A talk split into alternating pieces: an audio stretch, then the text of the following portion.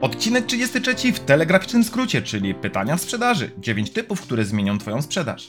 Każdy z nas jest sprzedawcą, doradcą, handlowcem. Czy tego chcesz, czy nie, handlujesz każdego dnia. Różnorodność pytań, o których dzisiaj powiem, pomoże Ci zwiększyć skuteczność Twojego podejścia w sprzedaży. Więc jeżeli jesteś gotowy na zmianę, na nowe wyzwania i na podniesienie Twojej sprzedaży na nowy poziom, zapnij pasy i zaczynamy naszą dzisiejszą podróż do świata pytań sprzedażowych. Klienci najbardziej interesują się sobą, nie interesuje ich Twój produkt, Twoja usługa, więc musimy skupić się bezpośrednio na nich. Czym lepiej znasz swojego klienta, tym łatwiej będzie prowadzić Tobie sprzedaż. My za często skupiamy się na produkcie, a nie na kliencie. Zamiast mówić o wartościach, które są ważne dla klienta, my skupiamy się na marketingowym bełkocie w sprzedaży. Język wartości oczywiście ma ogromne znaczenie, ale tylko i wyłącznie jeżeli odnosi się do rzeczywistości Twojego klienta. Frazesy sprzedażowe typu wysoka jakość, bezpieczeństwo, jesteśmy liderami są do niczego. Każdy ich używa, a pod nimi nic się nie kryje. Więc pamiętaj o tym, że czym lepiej znasz swojego klienta, tym łatwiej będzie Ci prowadzić sprzedaż. A teraz 9 typów pytań w sprzedaży, które warto zadawać. Wszystko zaczyna się od pytań otwartych i zamkniętych, a wszystkie kolejne są tylko ich pochodnymi. Pytania otwarte to takie pytania, które pozwolą Ci pozyskać więcej informacji o Twoim kliencie.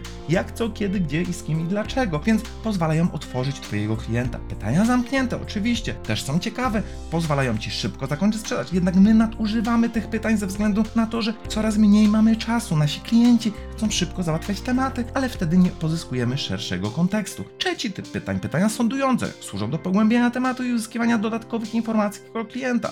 Co myślisz, jak uważasz, co sądzisz, jakie masz zdanie? W Polsce mamy ponad 30 milionów ekspertów, którzy chętnie powiedzą i będą mówili o tym, co myślą i co sądzą, nawet się na tym nie znając. Czwarty typ pytań, pytania sugerujące, o których już wspominałem w innym odcinku. Zmuszają do myślenia i kierunkują to myślenie. Co wartościowego zabiera Pan z naszego dzisiejszego spotkania?